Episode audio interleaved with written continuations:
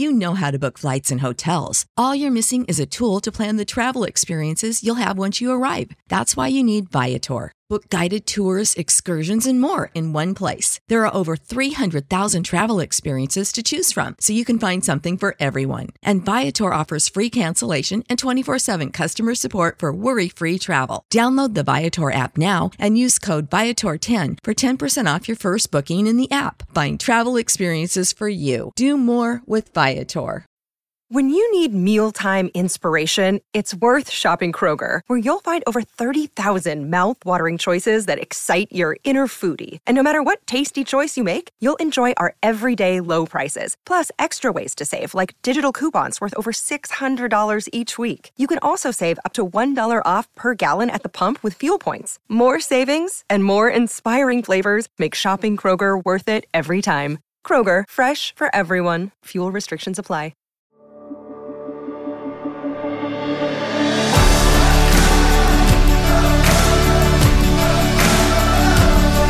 Welcome to the Gravity Leadership Podcast.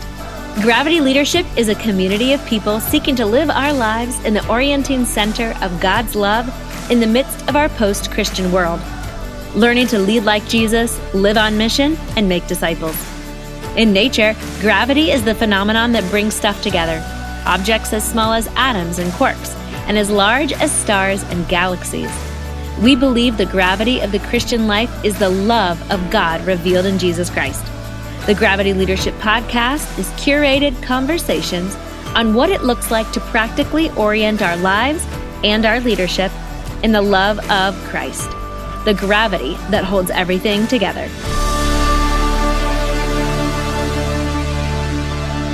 Hey, friends. Here we are. Here we are. Uh, it's uh, it's great. I, I always want to say it's great to see you, but I'm not looking at you. You're not looking at me. I am this looking is at a- you, though. This is an audio. This is digital audio file that Here's you are looking at you, man. listening to. Uh, but it's uh, We got a few announcements, just things to let you know about. some stuff uh, to let you know about before we uh, get to Chris Nye. Yeah, we do. Which was a uh, which was a fun episode uh, to record. Fun interview. Um, really thoughtful guy. Looking forward to that. So uh, yeah, just a couple things uh, to mention. Matt, do you want to mention our membership community on Patreon? Patreon is up and running. It's patreon.com backslash gravity leadership. We've got. forward slash, but f- Is it it's not forward? a backslash. No, It's not a backslash? no. It's so confusing which way the slashes are going. yeah, if you do a Oh. backslash, you'll just that's Don't backslash it. No. Forward slash it. Sorry. Uh, I should just say slash. slash. Yeah, That's- it's just a that- slash. Uh, let's run this back. We've got a again. Patreon community, patreon.com slash gravity leadership. There it is. It's up and running. Um, I I'm super stoked about it. If you haven't been there to check it out yet, check it out. I think we are um, allowing people to support us in financial ways. I know a lot of you have asked about doing that, but also providing and creating value that we can only uh, provide and create as we get smaller, uh, more intimate, more um, confidential, more safe, et cetera, et cetera. So we are up Yeah. to 22 Patreons, 20 patrons, 22 patrons. patrons as of this recording. It's great. So that uh, yeah, really Patreonies.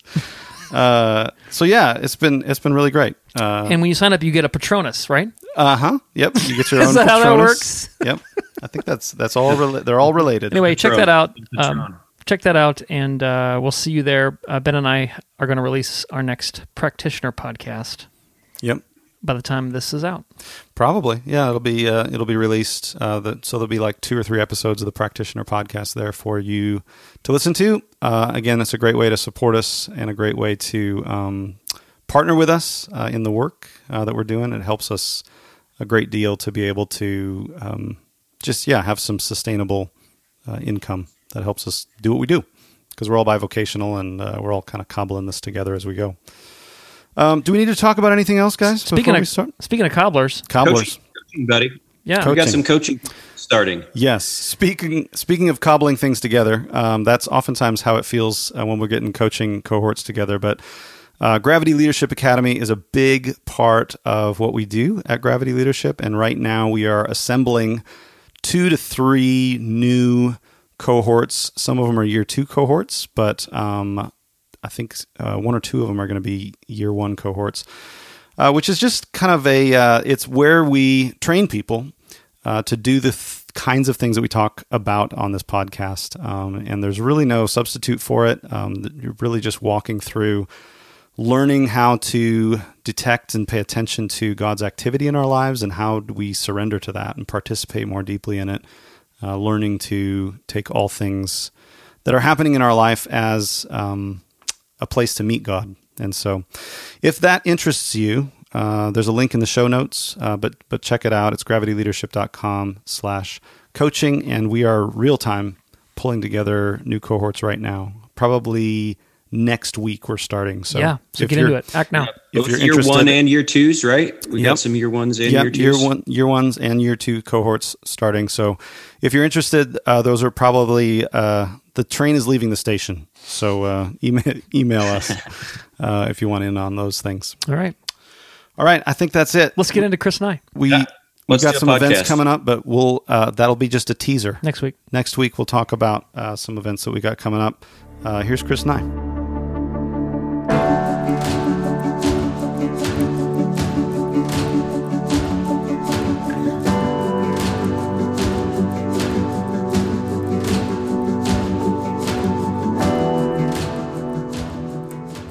So today we're joined uh, by Chris Nye, and Chris lives in California, Silicon Valley. And you're a pastor, Chris. I know this because the back of the book says it. But you've written a book called Less of More um, How the Kingdom of God and the American Dream Are One and the Same. That's the subtitle? Is that? No. Nailed it. Nailed it. Chris, give us an introduction about who you are, what you spend your time doing, and then we'll just uh, jump into chatting about this book.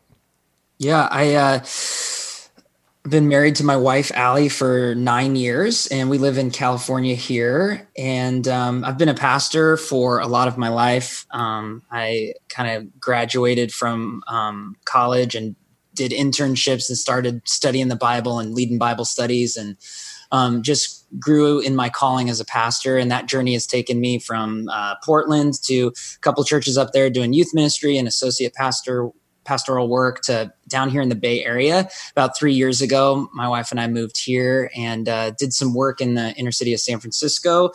And uh, then moved out to the Silicon Valley where I pastor now. So I'm I'm a associate pastor at a church called Awakening Church. We're a church plan of like seven years, and I joined about a little over a year ago to take on a lot of the discipleship, spiritual formation, teaching, um, and uh, yeah, doing church plant stuff. So you do kind of everything. You guys know that. Sure. Yeah, Yeah, Jack, and- Jack of all trades. seven year old church plant in the Bay Area, that's like you're a dinosaur now. It's true. It's true. uh, we our planting pastor is still our lead pastor, and he says, "Man, there's like two or to three of us left from just seven years ago." Yeah. Yeah. We have a friend, we have a friend who's a pastor out there and he's been there a long time and he says it's like 18 months, every 18 months a new church plant comes and all the same Christians jump to that church plant and they grow That's to a few hundred people and then the next hot new church opens and they all go to that church. Um, how, That's true. Is that true? We we were once that hot new church, um, and then everybody left, and then and then we became a real church. Yeah. oh, So- dude, that's a gr- that's a great theology just- right there. Um, that's the that's the title of your next book. Uh, when when you're no longer the hot new church. Yeah. Yeah. Then you become a real church. How to become a real church? Yeah. A pin- uh, no, the Velveteen Rabbit story. I was Uh, thinking Pinocchio, but he's well, he wants to become a real boy. yeah, real boy. There a real go. boy, yeah. The Velveteen Rabbit, he wants to become real. I don't know. My mind's on literature. Yeah. Yeah. Apparently. Chris, how did you real quick, what how do you understand the fact that you guys didn't close up shop? How do you understand that you were able to endure and uh, Hmm. make it when other churches closed up? Um, well, I wasn't there, so Well, um, that's that's probably a big part of it. that's Right? was- probably yeah, a huge, part of it. Yeah. Huge positive. I wasn't there to screw it up. Um, no, I, I, you know what? Our, our, our founding pastor, again, he's still our lead pastor. He, he tell, he tells a, a, a great number of stories where, um, it, there was a season where people were leaving and people were going off to the next new thing and they had been disappointed by our new thing. Um, you know, because that's what happens, right? It's the new thing. And then reality hits and people are disappointed by it. They leave. Right. And he says, like, he just learned to lead from his knees and from desperation. Hmm. And um, not saying that when you are desperate, it always ends up working with your church, right? Uh, Sure. There's seasons where you become desperate and God teaches you to close the doors. Yeah. But um, I do think that kind of like broken heart uh, is is what helped our church at least have a chance. And then some really great key people older people we were a very young church plant right so some older wiser people stepping in during that season i think as well to steward the vision and to support the ministry was was probably huh. essential it's great yeah. That's really good. That's great. Well uh, chris you have written a book um, that is about living in spiritual abundance in the age of never enough. That's the actual subtitle.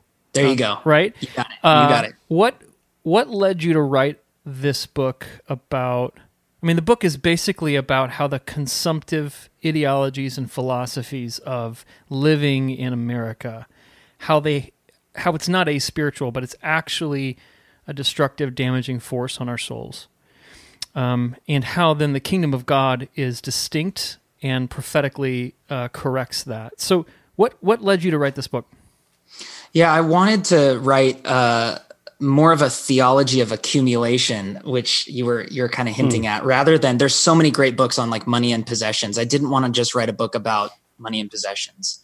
Um, and the way that I came to this, I, I, I tend to just write out of my pastoral work. I've I've always been a writer, but um, pastoring focused my writing a lot um, and kept me less scattered.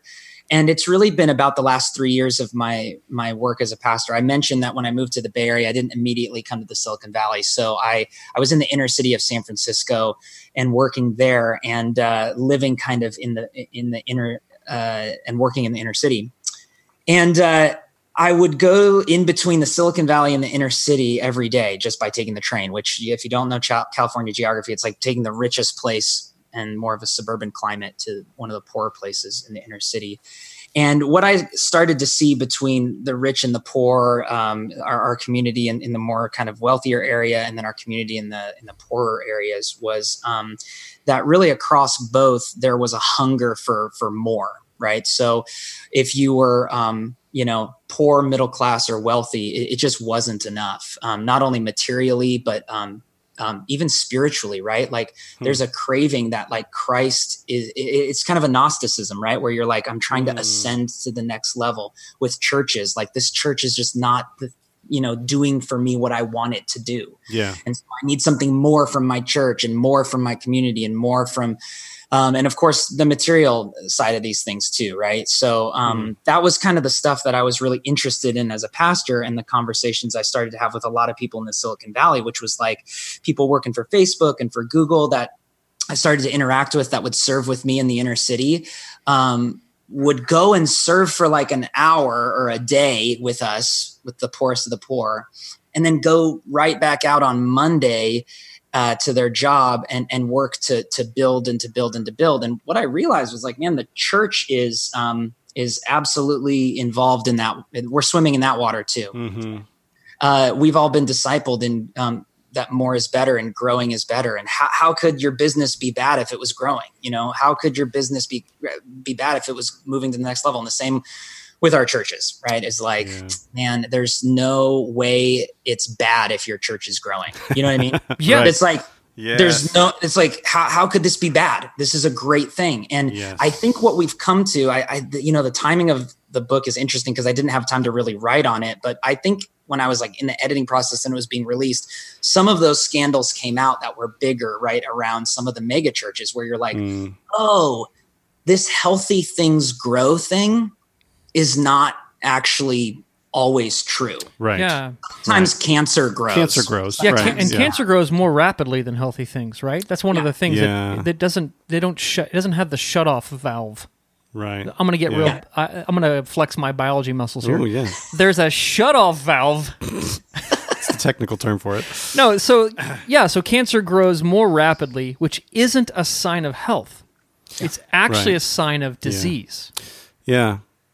Yeah, I was just I was just listening to uh, a podcast where they mentioned casuistry. No, not oh, that. Okay. Uh, they uh, but it's a it was another one where they were um, talking about people in the economy now are starting to realize this and think about this. Maybe not uh, in Silicon Valley yet, um, but there's this center somewhere in Europe where I think it's called like the Center for Sustainable Prosperity and they're starting to think about these questions of like, how do we envision economic models where growth isn't the only goal? Like I think that's that's the sort of the our economy, like capitalism has sort of taught us that if it's growing, it's good, it's fine, you know, Yep. like keep going, right? And you've you know, we imported that into the church world, but now there's you know, even in the sort of the secular ec- world of economics, people are starting to realize, wait a second, this is this doesn't work. Yeah. You know, like the CEO can fire a bunch of people and the stock price goes up, but like is that on the whole good for the common good? You know what I mean? Right, Like right. or is it only good for a few people and then, you know, we've got people on unemployment and the government has to step in. You know what I mean? Like trying to look at all of these things and say there's there's got to be a different way of imagining what Yeah. flourishing actually looks like in in and that's just in the economy. I think I'm hearing you say like that that has been imported sort of without we've swallowed it whole without thinking in the church. Right? The yeah, same- I- yes, ab- absolutely. And I, I just think that that could be cast across so many areas of our, our culture. I think it's something that's true that God's trying to teach us that there's limits to our existence, and there's limits that we have to respect, boundaries that we've been given Yeah. um, in the created order. And one one of the endorsements that I sought out for this book that nobody in the Christian world really cares about was a guy named Bill McKibben. I wanted him to read this book, Oh, who's a who's a climate activist yeah, yeah. because he's also a Christian. And I wanted him to read my book so badly and was so grateful that he did and gave me the endorsement. I think I was the only one who was really grateful for it. But because because I think he wrote a book called Deep Economy about the limits of human communities. Mm. And in that book, he has a little page on the Christian church and he's just like I wish Christians would just think about this more. And it's just one page. Then he goes on to more smart things with his arguments. Yeah. But but I think he he his his uh his level of expertise with the climate is exactly true what you were saying about economics, right? Mm. At some level, the earth is decaying not because God hates us, but because we ourselves, I guess. I don't know. Like we we are not we are not stewarding that which Yeah. God has given. Yeah. Well, we're beholden to an ideology that that that doesn't allow us to see what's happening. You know what I mean? It doesn't allow us to see what we're doing. Um, Say more about that. What do you mean? well, I, I feel like um, what you're saying, Chris, is like we've got this ideology that growth is always good, right? So if it's growing, how could it be bad? Um, Bigger is better. Right, despite, you know, the scandals, despite the evidence to the contrary. But because we just so wholeheartedly believe that and assume that, it's like a knee-jerk assumption. Um, I think, you know, the same thing happens with, you know, with the climate is where we're like, well, you know, more is better, and so let's let's keep going and just trust that it'll all it'll all work out. If it's growing, it's good. Uh, somehow the invisible hand or somebody, you know, some, you know, God's going to sort of save us out of it, or we'll figure it out somehow. But that ideology, I think, blinds us to uh, the deeper questions that I think we need to ask. Like you said, I love the title of that book, Deep Economy. Yeah. Um, and I was just reflecting that I, th- I think the word, the, one of the words that's been really helpful for me thinking about these things lately has been the word flourishing. It's been kind of a, a new word in theological circles lately. But I, I was I was connecting that to your discussion of limits, where it's like there are limits, and we like the ideology we live in sort of reflexively feels like that feels like bad news to us. Oh shoot, there's limits. You know, God's like laying limits on us. You know, He's trying to keep us down. But actually, you know, what if the new imagination, I think, is something like, well, what if the limits are unto our flourishing? What if honoring those limits would actually create more flourishing for more people? If we would just yeah, that that's live partly. that. Uh, have you guys read um, Jonathan Pennington's commentary on the Sermon on the Mount? Yes. yes, Yeah, we preached yeah. that last fall and used that was one of our commentaries we used. yeah, Yes. Okay. Us, us too. Us too. Yeah. Incredibly important resource. And he uses that word Yes. to translate the Greek for blessed, right? For the Right. Makarios. Mm-hmm. And um, I, I just think, to, to your point, the Sermon on the Mount is incredibly limiting, yes, right? It's like it limits your sexual ethic Uh-huh. probably the most in for Americans, right? That's the most limiting factor. But beyond that, the financial limitations it puts on you, Yeah. the social limitations it puts on you, puts, puts limits on anger. Yep, Yeah, it yeah. does. prayer, fasting, all those things, right? And yet, to to to Pennington's point and to yours as well, right? Like that is the life, the narrow road that Yes. leads to life. Yeah. Yeah, and it leads to life. It actually is unto our flourishing. So we We'll get just cranked. So we get cranked up in America. American Christians, we get cranked up about certain things, right? there's certain things that really, really bother us, right? We really care about what? We really care about pagans, un- unbelievers, right? We really care about sexual ethics, right? Okay. Uh, including um, abortion and who you get to marry. What else we care about? We really care about drinking, dancing. Yeah, some, Poker playing? it- you know, that's loosened up a little bit. Has it? Even okay, I got to world. get out more.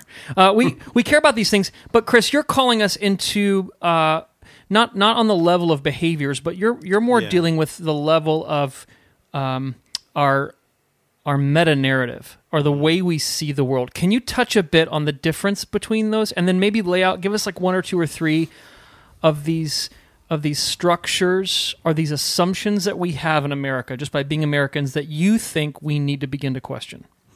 Yeah. Um, uh, speaking of limits with with the book, I I couldn't really go into all of them, and so I, I wanted to pick a couple that I just felt were people in my church and maybe your churches would be helped by thinking about. So they might be surprised by it, or they might be like, "Oh, that's attractive to me," because I think about that all the time. So one of those things that's may, maybe attractive and they think about all the time that they they want to grow in is is the idea of wealth, right? Like Right. the endless pursuit of growing your wealth Mhm. um, and, and how how the meta narrative um, that we we we situate ourselves under in America in particular is like to work for a certain set of time and then to not work for a certain set of time, right? To retire. Right. Retire early is like a big, like, oh, well, you really made it, you know? Yep. Yeah, I retired We- at we- 40 or in, the, yeah. in the Silicon Valley where there is too much money and there's all these they have this thing called vest and rest, which is like you vest your stocks at 31 and you rest for like 10 years and then, and then you think about going back to work. I mean, this is the kind of world I live in. It's crazy. Oh, so that, Uh, I, so- by the way, I vest and rest uh, and when I do the Eucharist on Sunday. I vest, and then uh, after the Eucharist on Sunday, I go home and I, I sit Take a down. nap. I, yeah, sit- yeah, yeah. Anyway, it's a different kind of vesting and resting. A- A- Anglican jokes. the best jokes. yeah, yeah. Um, so, so I, so wealth is one of them that I that I wrote about, and uh, and and then, but another one that's that's maybe more surprising that that's is in the meta narrative is fame.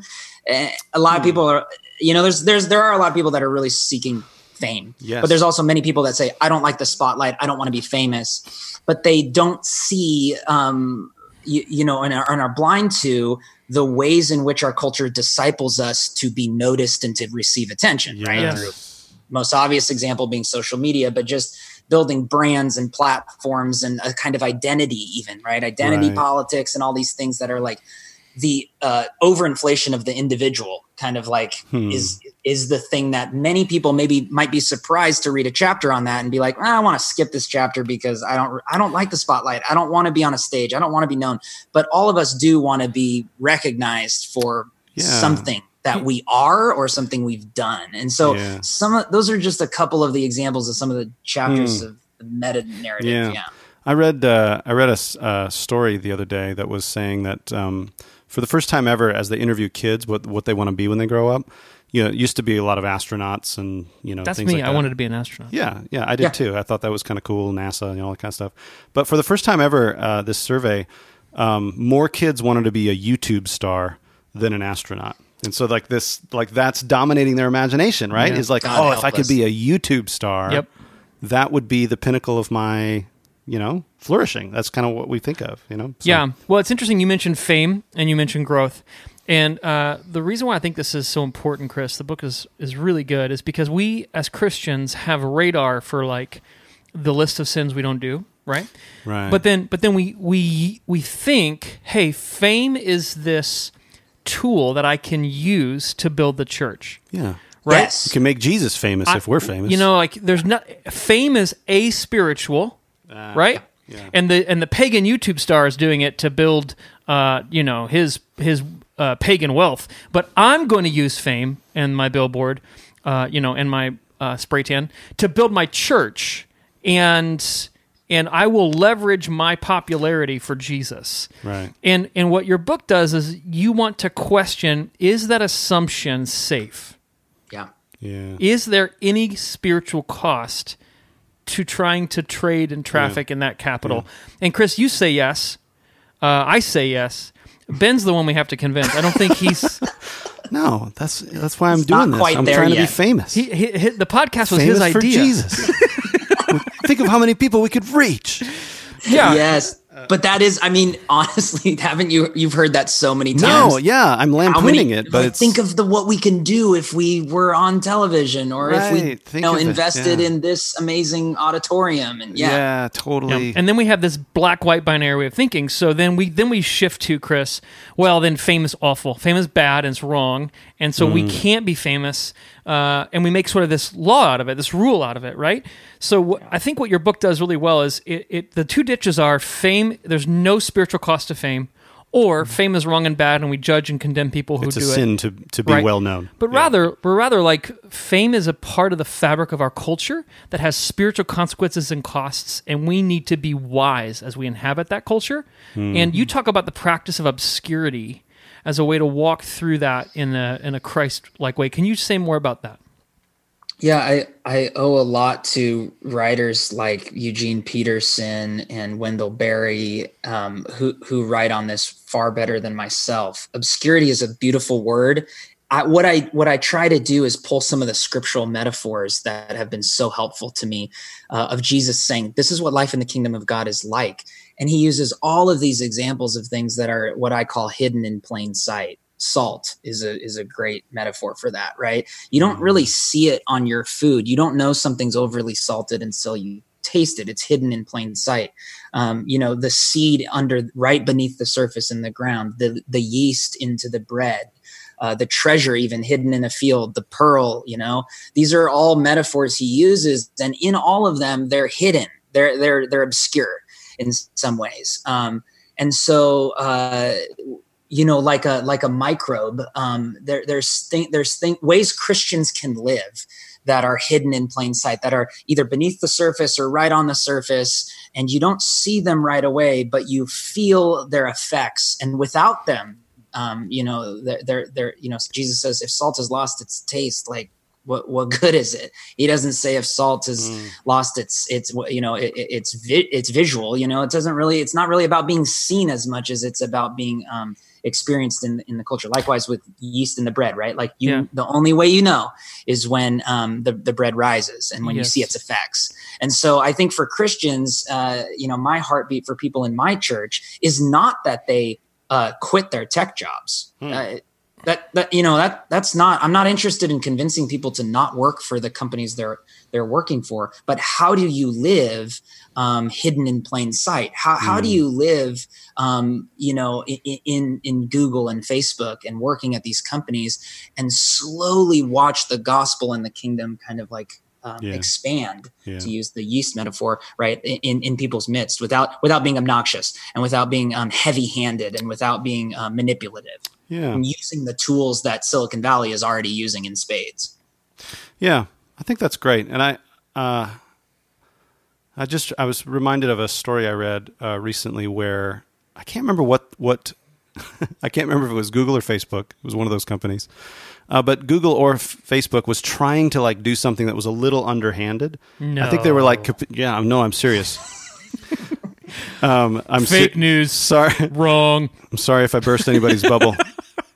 The- seriously though, these these tech companies were the darlings of our culture for so long, weren't they? People were like, wait, you know, just recently they're like, wait a second, these are really big like business tycoons, you know, like, like this is the like railroad days.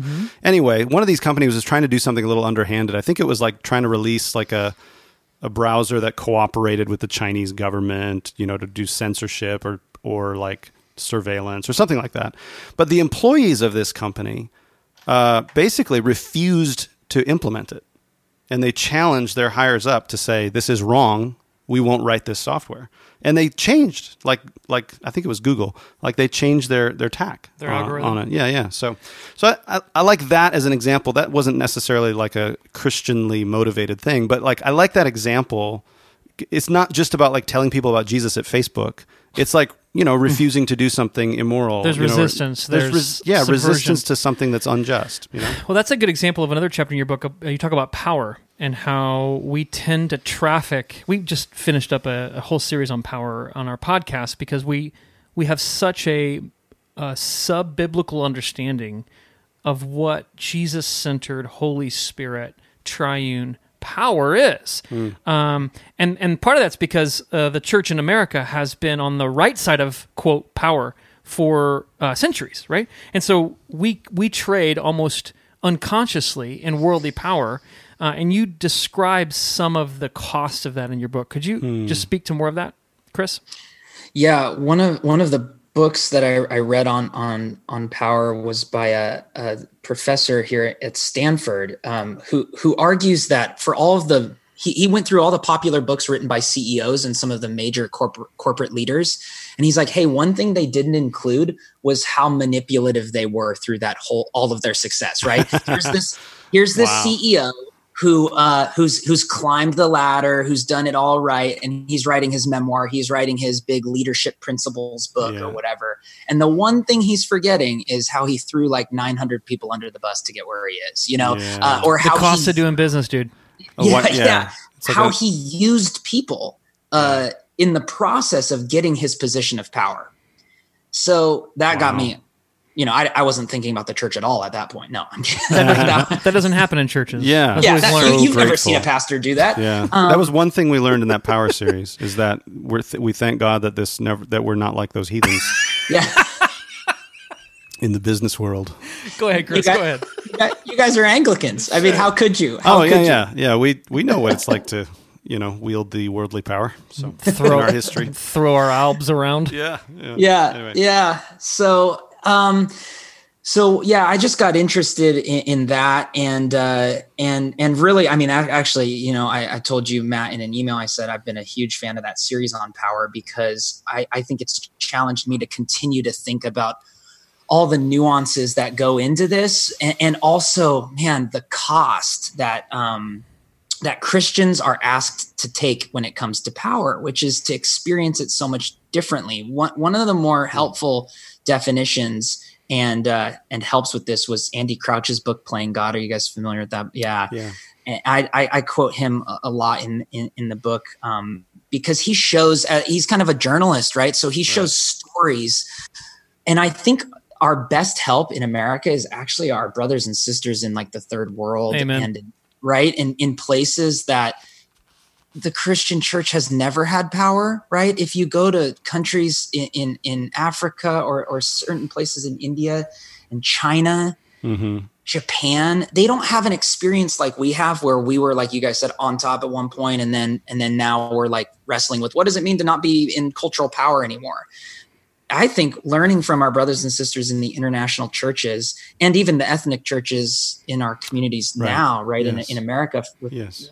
Those who come from other countries and plant ethnic churches, um, they they just understand, right? They're like, we we've never had power, and the way we use power is through our gospel community, where true power comes from. And and what Andy Crouch does is he points out um, examples across the world of people who have no staff, no budget, hmm uh, and have tremendous power, like in their communities. People listen to them Right. Right. uh, families come to them when they need help, right? Like, what does it mean to have true power? It, it really looks like more of that kind of vision than someone who has the big building with the big budget and Yeah. the 50 staff.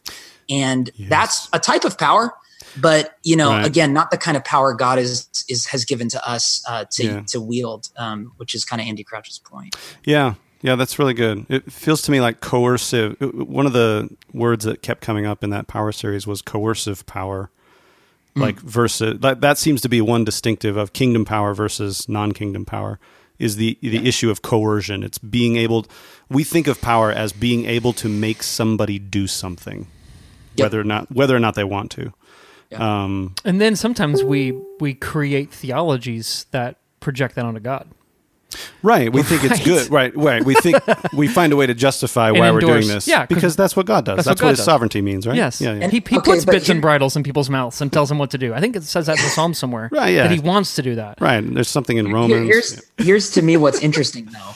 That all works, which is part of the problem, It right? is, right. Right. I mean, sin is pretty effective. it, it it works to a certain extent. It does grow Yeah. churches right. if if you can just tell people what to do. Yeah. If you're a strong Right. personality, it does grow businesses. Yeah. Uh, those those guys that were profiled in that book I was mentioning on power, uh, uh, from the Stanford professor, those guys that get to the top of those uh, hmm organizations, man, it it works to coerce and to manipulate Yeah. To some level. It just will Yeah. never bring about the kingdom of God. Exactly. Right. That and that that to me is the the key, and that, that's I think where this idea uh, this ideology that blinds us. Again, we just think it's automatically good if the church grows, and so we don't mind if the pastor is manipulative or if he's a you know bit of a coercive you know jerkhead. We don't mind because the church is growing, and we just think, well, that must mean that God's in it and that God's doing something good here. Whereas I think I think the church growing is uh, at best a proxy. Like it tells you something but it doesn't tell you actually what you need to be thinking about and measuring you Yep. know? So coercive leadership will never grow love. So you know when do we start measuring love? When do we start thinking about oh is love growing in our community?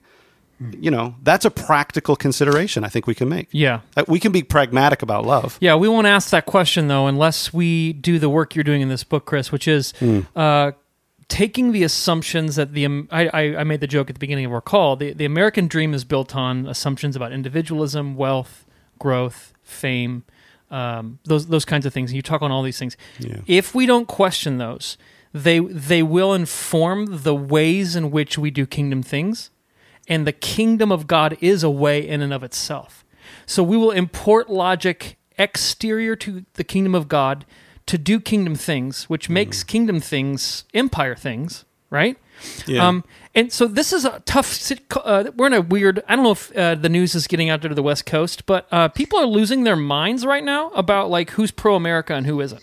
Yeah. Like people are, lo- Heard. or who's even from america or who who- and who deserves to be here, Right. And who needs to go back to where they weren't from, right? So, so uh, there's there's uh, a big fight, and so like Chris, when you publish a book that asks, uh, you know, it's written probably for uh, all Christians, but probably a majority white Christian audience to to look critically at the foundational narratives of the country that they love. Uh, you you better get ready, man. You gotta get some emails, right? So, like, I- how can? Have you uh, gotten here's my question. Here's my question for you. Here's my uh, a cheeky question. Can I be a good American and a good Christian? Uh, I actually think okay, one of the one of the interesting, maybe heartbreaking realities I think right now of like living in America is that I don't think we know what either of those mean anymore. yeah I, what it and, I mean that's I think partly what's so confusing is when when people talk about being a good American what it you know what it means to be an American is actually the central question uh, that we disagree upon. hmm For some, it means to be a person who was born in this country, um, and you're three generations from European immigrants. hmm That's what it means to be American, right? And and you're white for right and you're white. And yeah you're white, exactly yeah. exactly yeah. Um but for others it's broad. It's the person who has just arrived and is undocumented. That person is is american. So i think that's partly what is so difficult. For some right like to be an american is to be a good capitalist. Right. But I, but I think for for many of us to be an American is to just to be living here. You know what I think about when you when you ask that question is um, can you be like a good Christian and, and a good American? Um, is Ri- Richard Hays in um, Moral Vision of the New Testament? He has this great like whole ending section where he's like going through all those case studies of like his his theology. Yep. And his um one of his case studies is on nonviolence, right? And and at he's like mostly nonviolent. And then he's like, I still just can't get over this one thing. The scriptures really celebrate the centurions. Hmm. And they don't really mention that the centurions ever quit the army. yeah And he's like, while I would say that for the most part, in most cases, uh, one should be nonviolent and one should pursue peace, I just can't get over the fact that the centurions are applauded by Jesus Christ himself in Matthew 10. And in Acts chapter 10, Cornelius has that beautiful story where him and he's converted and yeah and they don't mention anything about like not being Roman or Right, anything like right. that. And there is a there is a theology right now, right? That's like um, that I mostly am sympathetic to. That says to be a good Christian is to reject uh, the empire of, of America. And I think there's so much yes and amen there that, like, yes, America is the Babylon of the story, um, more Babylon than Jerusalem. Right. And yet at the same time, we have clear examples in church history and in scripture itself with the centurions where I just go, yeah, that's interesting, though. I think you can still have a level of commitment to certain empire. Um, you know, uh, uh, uh, organizations, for lack of a better term, Sure. and be a Christian. And Hmm. you know, Daniel was was one of those examples, and Joseph is. You know, there's m- many Old Testament examples Yep. of people kind of rising in the ranks of Egypt or Babylon or, or Rome Yeah. in the Yeah. New Testament. learning learning to live within empire uh, you know Yeah. in in exile that i mean that can be problematic as well thinking like that but eh, that's a Yeah. good it's a good uh, nuanced thought chris Yeah, yeah, Chris. I, th- I I tend to think of it like um, there there is this assumption that if if I am um, that the way that I support America is to basically be pro America at all costs. Yeah. Hmm. This is the same logic that actually functions in these larger churches you're talking about where scandals have happened, hmm. where the leaders are saying we got to be pro our church at all costs, right? And I, I think it's the it's the impulse to deflect, defend, justify, rationalize, and not account for evil, right? right So so to be pro church or to be pro America means we actually reckon with our wrong because we care about becoming right. yeah You know what I'm saying? Yeah, yeah. So so then uh, love doesn't look like a tacit endorsement of of everything, and you know it's not sunshines and tulips and roses, Mm-hmm. but love actually looks like reckoning with reality. And if reality sucks, then we say it sucks. Yeah. And I think I think that that Yeah. and that uh, opens up the possibility of becoming a healthier, Yeah. uh, more more holy Yeah. person and in uh, community. Yeah. So it's not the preservation of the institution at all costs, like Right. as it is, right? It, there's a there's a vision for what the institution could become, uh, and Right, calling is- people into that. I don't know why, man. You're making me think this is the kind of the foundations of Protestantism, right? It's like uh, these were people Hmm. Yeah. who were committed. They, in their minds, right? The reformers more committed to the Catholic Church than those that were going along with a lot of the Catholic doctrine. Right. teaching. Right. Yeah. Yeah. They they weren't they weren't like tear it down. You know, Yeah. Yeah. like Their- their we don't goal need was the church. Yeah, they they had a vision for the end where everyone was Right. ca- one holy Catholic Church. Yeah, yeah. We're reforming the one holy and apostolic Catholic, uh, Catholic Still Church. forgetting the Orthodox people, but yeah, they're Yeah, yeah. Well, they, they didn't they were like they don't really exist. Yeah. that was a that was a long time ago. Poor Yeah. fellas. Poor fellows. So actually, actually, the most Christian thing to do then is to um, prophetically critique Yeah. like our faith, and the most American thing to do is to prophetically critique America, right? Yes. And I think that we, As Americans, As Americans. as people who belong to the church. well, right? and and then not from sh- outside. yeah, and then that that's, that sort of undercuts the entire like us versus them scapegoating thing that we see, right? So Yeah. so we have anxiety and fear and anger. And we need to find people to blame so that we can rally around that scapegoat and justify ourselves, but also sort of inflict justice or vengeance or uh, retribution against the, the thing that's wrong, the, the unclean, the impurity. And I think to unwind that is to say, you know what, I'm going to let Muslims clean their house. You know what I'm saying? And I'm going to let, uh, I don't know, Venezuela, I'm going to let them decide how they want to run their country. But I'm going to start with like a, Americans and Christians and white people. Like that's those are my tribes, and and and we can repent. Yeah. I I know that we can. Yeah.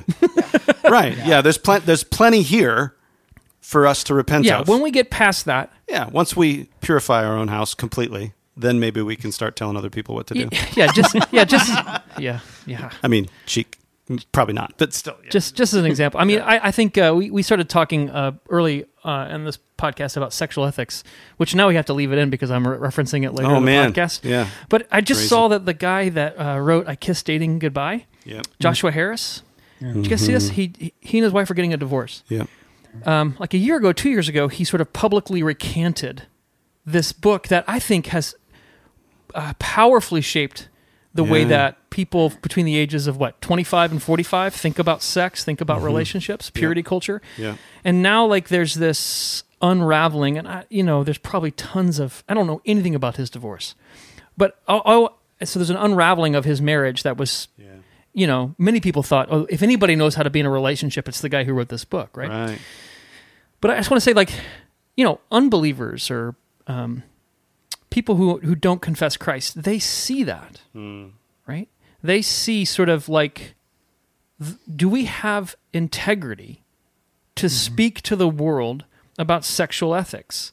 Well, the paragons that we hold up Yeah. are uh, are are sort of losing credibility, you know, all over the place. And so the the thing to do there isn't to sort of like defend Joshua Harris. I mean, he's probably a great guy. I don't I don't know him at all, but it's rather to say, yeah, you're right. like Yeah, we You- didn't you're know. right. He was 22 when he wrote that book we don't or know something. we don't you know, know, what what we're I mean? doing. Like, yeah, You know what I'm saying? We don't know what Yeah. we're doing. Yeah. Um, Yes. And I, I think your book helps us do that, Chris, from not only a Christian perspective, but also for a, um, a Christian living in America perspective. To own things, to name things and own things that we couldn't see otherwise, and to begin to reckon with them so that we can have a prophetic, powerful ministry in the world that matters to people who don't follow Jesus. yeah. Yeah. So- yeah, I I think one of the things that purity culture is a good example of is just overly simplistic theology. And um, I think one of the best things we can do for people who come out of that, man, my church is full of people who are coming like out of that kind of whole season and Yeah. culture of like Same. I was a youth pastor during that time, so I'll say I was a part of the problem probably. And one of the best things we can do is affirm that life is really complicated, and we can affirm that um, ethics is very difficult, and we can affirm that the issue of divorce is not simplistic, and the hmm. ix- issue of sexuality is not simplistic, but that through the care and love of Jesus Christ and his teachings, we can help each other walk through and live faithfully. And we can also learn to forgive each other when we don't. Yeah. Um, but that overly simplistic theology, I think, it has led to. That's one of the ways it's uh, it, it's really led to people being hurt, and that's what pains me as a pastor. Is it it just ends up hurting people. Yes. Well, your book, Less Well of More. I I just want to say this too. I think it gives us a imagination for how to be on mission. I think increasingly these uh, assumptions, these uh, maybe maybe the American gospel that you name in here, individualism, fame, wealth, growth, they people are increasingly hurting because of it Yeah. like depression and suicide and burnout, all of this. People are hurting, and as Christians, we can name why. Yeah. We can name why. We, you know, like we can we can hold the kingdom of God next to their pain and say, "Of course you're hurting. This is how, you're you're living in a way that uh, is in tension with how you were created, and we are attempting to live in the way God intended. Do you want to join us? Do you want to join in the healing and reconciling and redeeming of all things? So I think I think your book too, Chris. I just want to commend it again that it gives us a, a more robust imagination of how to live on mission, connecting to the actual pains people have. Right. You know, the actual things that are chewing them up and spitting them out, mm-hmm. the gods of mm-hmm. this age, uh, rather than using the gods of this age to build our church, we can name the gods of this age and invite people into an alternative way to living. So thanks for your book, brother. Thanks for Yeah, your thank min- you. thanks for your ministry. God bless you there in Silicon Valley. Say hi to our you. friends at uh, Google. They already are saying hello to you right now. Right. Yeah. They're watching us right now. Yeah. I'm gonna go. Uh, I'm gonna go search something on Yahoo. All right. Uh, we'll uh, we'll Ding. chat. We'll chat with you again, Chris. Next time you write a book, uh, you know, we'll have you back on. Maybe you can figure this nonviolence thing out with. Uh, Oh my goodness. With Richard Hays. with you and Richard Hays can write a book together. uh, take care, man. Thanks, guys. See ya. Peace.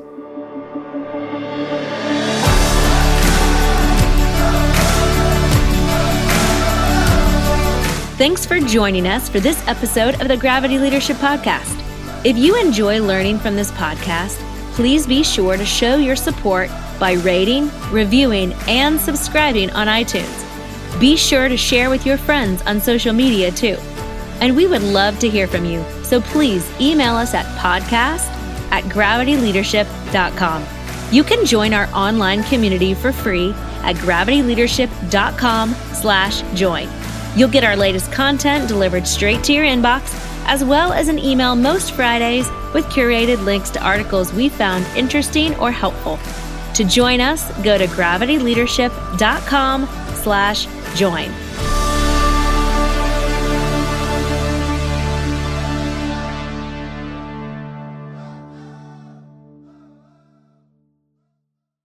You know how to book flights and hotels. All you're missing is a tool to plan the travel experiences you'll have once you arrive. That's why you need Viator. Book guided tours, excursions, and more in one place. There are over 300,000 travel experiences to choose from, so you can find something for everyone. And Viator offers free cancellation and 24 7 customer support for worry free travel. Download the Viator app now and use code Viator10 for 10% off your first booking in the app. Find travel experiences for you. Do more with Viator. Sick of being upsold at gyms? My guy, you're currently a base member. For $90 more, I can upgrade you to our Shred membership. For 130 more, you'll be a Swole member. And for just $300 more, you'll reach Sweat Platinum. At Planet Fitness, you'll get energy without the upsell. Never pushy, always free fitness training and equipment for every workout. It's fitness that fits your budget. Join Planet Fitness for just $1 down and $10 a month. Cancel anytime. Deal ends Friday, May 10th. See Home Club for details.